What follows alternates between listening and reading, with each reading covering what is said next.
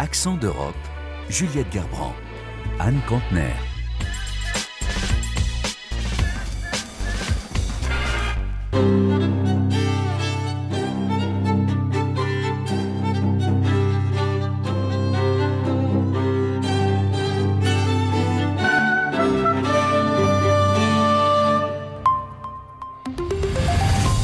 Bienvenue à toutes et à tous. En Pologne, le retour au pouvoir d'un gouvernement démocratique ne se fait pas sans difficulté. La réforme des médias publics le démontre. Pour restaurer l'indépendance de ces médias et mettre fin à l'inféodation de leurs dirigeants au parti droit et justice, le Parlement polonais a adopté en décembre un certain nombre de mesures, mais le PIS n'a pas dit son dernier mot. Reportage à Varsovie d'Adrien Sarlat, fidèle auditeur du journal télévisé.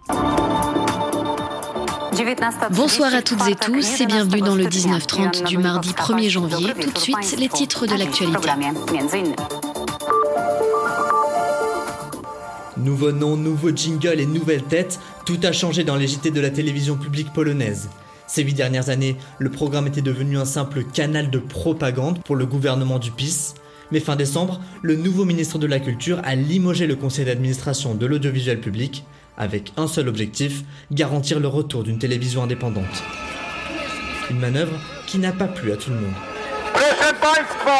Tournez à droite s'il vous plaît. La route devant est bouchée car nous sommes trop nombreux. On ne peut plus avancer.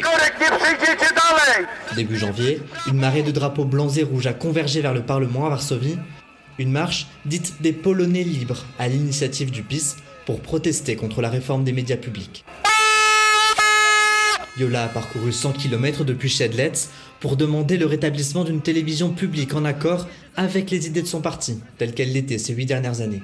On pouvait regarder une télé qui était en accord avec nos idées, avec de vraies idées de droite. Andrzej et sa femme Sylvia, eux, n'adhèrent pas aux idées du PIS, mais ils se disent attachés au concept de pluralisme médiatique. Beaucoup disent que TVP, la chaîne publique, était propice, mais en attendant, elle faisait un contrepoids aux chaînes privées qui, elles aussi, étaient orientées. Il dénonce aussi l'inconstitutionnalité de la réforme. Le tribunal d'enregistrement de Varsovie a jugé que le licenciement d'un directeur de médias était illégal. Selon lui, il ne relevait pas de la compétence du ministre de la Culture. L'ancien directeur de la chaîne publique d'information en continu, Samuel Pereira, se dit scandalisé. Le Parlement a juste décidé qu'il voulait prendre le contrôle des médias sans pour autant voter de loi. Ils ont envoyé la police, ils ont pris le contrôle de nos émetteurs et ils se sont mis à diffuser ce que le nouveau gouvernement a décidé.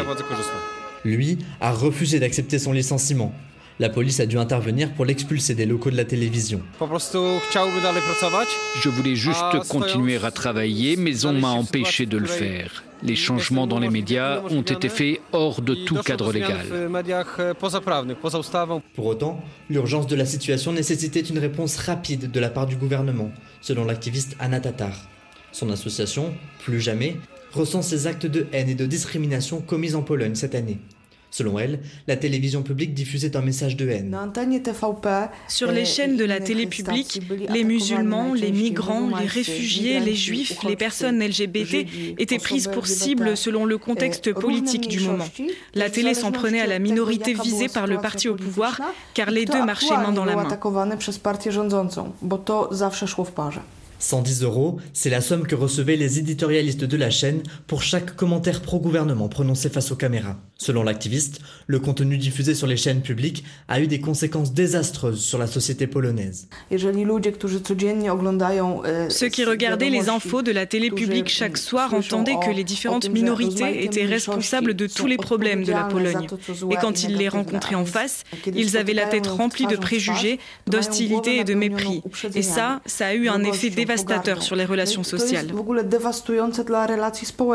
Une société polonaise divisée qu'il sera difficile de réconcilier. La Pologne, qui a pris une place centrale en Europe depuis le début de la guerre en Ukraine, et son rôle, Juliette, va s'accroître encore avec l'arrivée d'un gouvernement favorable à la construction européenne. Oui, Anne, et pour mieux comprendre toute cette actualité, on pourra se plonger utilement dans le numéro spécial de la revue L'Histoire, consacrée à la Pologne, un pays souvent méconnu qui a disparu deux fois euh, de la carte au cours des siècles. Paul Gradvol, professeur à l'Université Paris a participé à l'élaboration de ce numéro et nous livre son analyse de la situation politique. En ce moment, on est dans une situation euh, d'équilibre instable. Je rappelle quand même que la majorité précédente a, avec l'appui du président de la République, fait durer la zone grise intermédiaire entre le moment où l'ancienne majorité a perdu les élections et le moment où la nouvelle majorité a pu s'installer dans l'essentiel des administrations. Elle s'est arrangée pour bloquer les services du procureur de la République, pour essayer de euh, maintenir euh, la télévision à sa botte.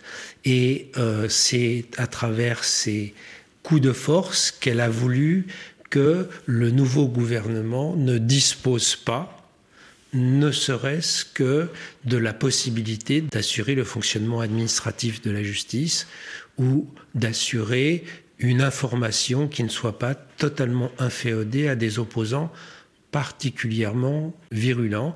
Je rappelle que cette situation de contrôle des médias par le PIS préoccupait beaucoup aussi à l'échelle européenne. Dans votre article introductif euh, de la revue, vous mettez en garde contre une opposition traditionnelle un peu trop euh, schématique entre deux Polognes, une catholique nationale et l'autre pro-européenne. Euh, la situation est beaucoup plus complexe qu'on a tendance à le voir de Paris, par exemple. Le PIS s'efforce de me contredire en utilisant une politique qui va polariser un peu à la mode de M. Trump. Autrement dit, ça vise à réduire les différences internes dans les deux blocs et à faire une situation où on n'est plus entre adversaires, on est avec des ennemis face à face. Malgré ça, il faut bien se souvenir d'une chose, l'Église polonaise, par exemple, n'est pas unifiée, même si la majorité est très très très conservatrice. Ce n'est pas vrai qu'il n'y a pas de partisans du pape François en Pologne, il y en a.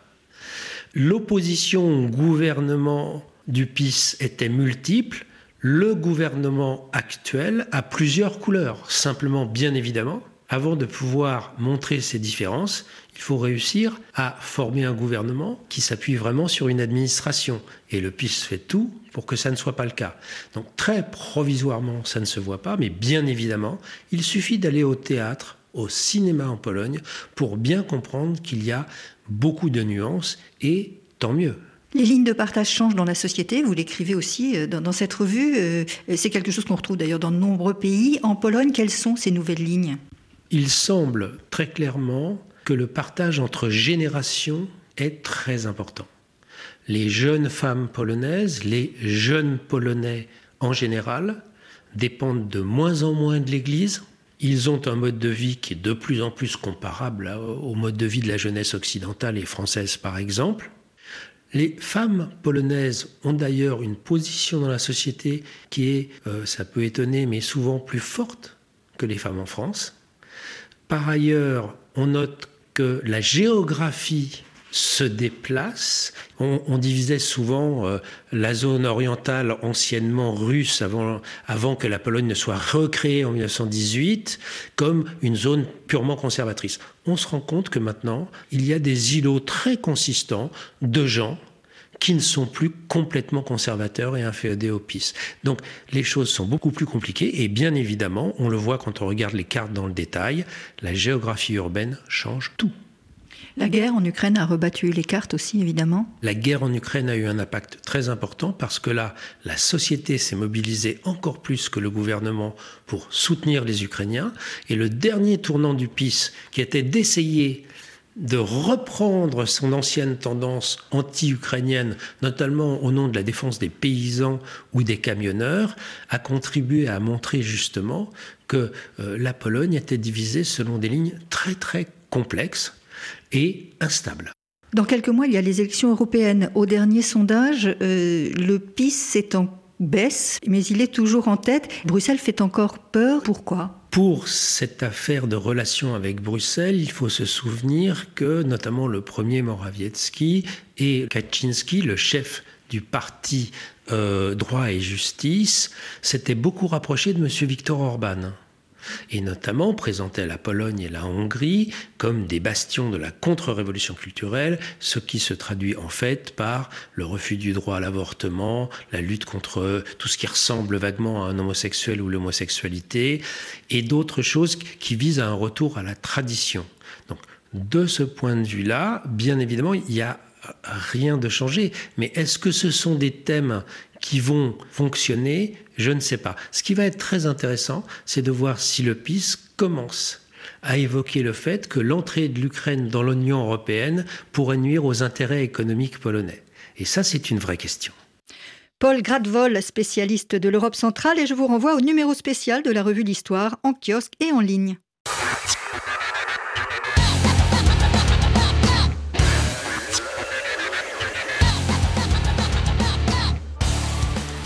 Entre la crise des vocations, le vieillissement des prêtres et des paroissiens, le scandale d'agression sexuelle, les scandales, l'Église est en perte de, de vitesse, en perte de fréquentation et se demande depuis longtemps, Juliette, comment attirer de nouveaux fidèles.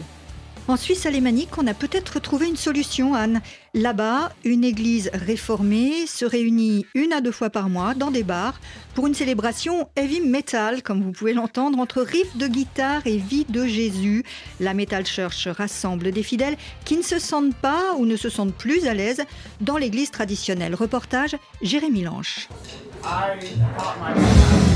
Oubliez l'orgue et les enfants de chœur, dans la Metal Church, la seule musique qui trouve grâce aux yeux des fidèles, c'est celle qui fait trembler les murs. Ici, les habits du dimanche ont laissé la place aux blousons en cuir hérissés de pics en métal. L'ambiance est résolument gothique, mais ce n'est pas contradictoire avec la foi chrétienne, explique le pasteur Samuel Hugues, lui aussi tout de cuir vêtu. Je pense qu'il y a un malentendu entre la foi chrétienne comme on l'entend traditionnellement et la façon dont on présente le mouvement métal. Quand on regarde de ce qu'il y a dans la Bible, alors on voit qu'il n'y a pas de contradiction, bien au contraire. La musique et la culture métal portent un message réformateur, prophétique et qui appelle la lumière. Et ça, on a tendance à l'oublier quand on parle du métal. Je pense que la religion chrétienne et le métal ont en commun d'être beaux, lumineux, vrais et profonds à la fois. Mais les images de monstres et de squelettes sur les t-shirts et les accessoires, le signe des cornes populaire dans le monde du métal et qui peut faire référence au diable, là encore, il ne faudrait pas trop s'y attacher, dit Dario Colombo, théologien à l'université de Fribourg et donc fan de métal. Dans l'église primitive, on baptisait un peu tout et n'importe quoi. Cela ne leur posait aucun problème de prendre des statues de démons, de les baptiser et de dire que c'était un ange ou autre chose. On ne peut bien évidemment pas glorifier la mort, mais il y a la possibilité dans le christianisme de prendre en compte ce qui se trouve dans le monde et de le transformer en une image chrétienne pour rendre gloire à Dieu. Le culte dure une heure et demie environ. Il ressemble sous certains aspects à n'importe quel office religieux dans une église lambda, exception faite de la musique bien sûr, et des bières qu'on peut commander au comptoir tout en écoutant le prêche. Pourquoi d'ailleurs faire ça dans un bar et pas dans une église? Eh bien parce que ça ne marcherait peut-être pas aussi bien, dit le pasteur Samuel Hugues. Nous faisons des cérémonies dans des églises de temps en temps, mais nous préférons aller vers les gens, où qu'ils se trouvent. Jésus n'était pas seulement au temple, il voyageait à la campagne. Il allait là où les autres ne vont pas, et c'est ce que nous essayons de faire aussi. Michael, la trentaine, vient à chaque événement de la Metal Church. Il va aussi à l'église plus classique le dimanche, mais il sent bien que son look de métalleux pose problème. C'est un lieu d'accueil pour tous ceux qui ne sont pas acceptés par les autres églises. Parce que dans les autres églises, regardez-moi, je suis tatoué de la tête aux pieds. Quand je passe la porte, je sens bien qu'on me juge du regard. Natacha, veste noire, piercing noir, crayon noir sous les yeux et rouge à lèvres noires est un peu dans ce cas de figure. C'est sa première fois à la Metal Church. Je cherche une église où je peux être comme je suis et j'ai l'impression que je suis au bon endroit. J'espère que je vais trouver une nouvelle maison et peut-être une nouvelle famille aussi. Hier, regardée avec un certain scepticisme par les autorités religieuses, la Metal Church est désormais financée par l'Église réformée. Mais pour la bière, là, ce sont les fidèles qui doivent encore trinquer.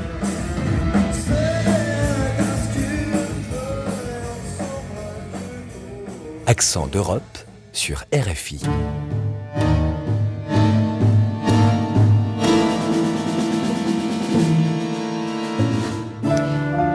Face à la contestation du monde agricole. Réunis ce mardi à Bruxelles, les ministres de l'Agriculture des 27 appellent la Commission et les organisations sectorielles à apporter des réponses aux inquiétudes des exploitants. Les manifestations se multiplient de l'Allemagne aux Pays-Bas, en passant par la Roumanie, la Pologne et la France, où un accident mortel a eu lieu sur un barrage routier. Les agriculteurs protestent contre les conséquences des mesures de lutte contre le réchauffement climatique et notamment la fin des subventions du diesel. En Allemagne, la protestation dure depuis plus de deux semaines. Le président de la Fédération allemande des agriculteurs, Joachim Ruckwied, est dans toute la presse du pays. Une presse selon laquelle Romain Le Maresquier, il ferait trembler le gouvernement de Scholz. Oui, c'est un mouvement de protestation qui a pris de court les autorités allemandes. Hein. Pourtant, le président de la Fédération allemande des agriculteurs adressait depuis des semaines des avertissements au gouvernement d'Olaf Scholz. Et c'est bien lui, Joachim Ruckwild, qui est ancien agriculteur, éternel représentant de sa branche, aujourd'hui âgé de 62 ans, qui a su mobiliser un secteur délaissé depuis de trop nombreuses années. Nils Schmidt, député allemand et membre du SPD, Parti euh, social-démocrate d'Allemagne, l'une des trois formations qui forment la coalition au pouvoir un, malaise social qui s'est installé Joachim Ruckwied joue un rôle déterminant en mobilisant les agriculteurs euh, pour la première fois depuis des décennies parce qu'il est très très expérimenté en tant que leader syndical, il connaît très bien les dossiers, il est bien intégré dans les réseaux politiques en tant que membre de la CDU, donc euh, de la principale force d'opposition en Allemagne et il joue un peu sur la corde euh, de la conscience morale des Allemands envers les agriculteurs qui ont passé des temps difficiles euh, parce que notamment les exploitations familiales sont en baisse et sont en difficulté. Le mouvement a pris de l'ampleur ces dernières semaines, mais contrairement à ce qu'expriment différents médias, Neil Schmidt ne craint pas qu'il soit instrumentalisé par les extrémistes. Oui, non, pour ce député du Bundestag, cette colère exprimée par les agriculteurs fait suite à des décennies d'abandon de ce secteur par la classe politique. Les agriculteurs allemands ont réussi à mettre l'agriculture sur le devant de la scène politique en Allemagne pendant de longues années, on a beaucoup parlé de la transformation de nos industries, notamment de l'industrie automobile. Et maintenant, les parlementaires, les partis politiques en Allemagne ont bien compris que l'agriculture, elle aussi, est en train de se transformer, et cela depuis longue date tous les partis s'occupent beaucoup plus des problèmes structurels de l'agriculture et ces problèmes-là ne tiennent pas vraiment à la question de l'impôt sur euh, le diesel agraire. Ce sont des euh, problèmes plus profonds liés à la politique de subvention et à la nécessité d'introduire des méthodes plus durables dans l'exploitation de nos fermes. Alors, euh, Joachim Ruckwitt est-il l'homme de la situation pour remettre l'agriculture allemande sur les rails? Si c'est bien lui qui est sur le devant de la scène ces derniers jours, il n'est pas pour autant le seul représentant de ce secteur, bien que sa voix compte, comme l'explique Nils Schmidt. Monsieur Ruckwitt représente le syndicat d'agriculteurs le plus puissant d'Allemagne, mais il y en a huit qui ont été accueillis par les présidents des groupes parlementaires de la coalition gouvernementale ici à Berlin. Il y a des intérêts divergents au sein de l'agriculture allemande, mais je pense que, comme c'est très souvent le cas en Allemagne, il y aura pas vraiment des négociations formelles, mais il y aura un débat politique sur l'avenir de l'agriculture allemande. Donc, sa fédération et lui-même, il, fait intégralement partie de ces débats, tout comme d'autres fédérations plus petites représentant euh, l'agriculture allemande. Il va donc falloir patienter, Romain, pour savoir si Joachim Ruckwied est en mesure de convaincre ses pairs et le gouvernement en place. Oui, et même si la mobilisation se poursuit pour Nils Schmidt, il n'y a aucune crainte à avoir sur une éventuelle récupération de ce mouvement par l'extrême droite. Il ne fait pas peur parce qu'il faut bien garder les proportions en ce qui concerne les mobilisations sociales en ce moment en Allemagne.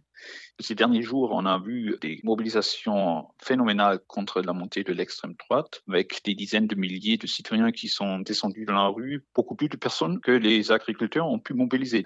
Reste que les agriculteurs allemands sont toujours en colère, à l'image de Joachim Ruckwitt, et qu'ils attendent des décisions alors qu'ils sont négligés par les autorités allemandes depuis des années. Merci Romain Le Maresquier du service international de RFI.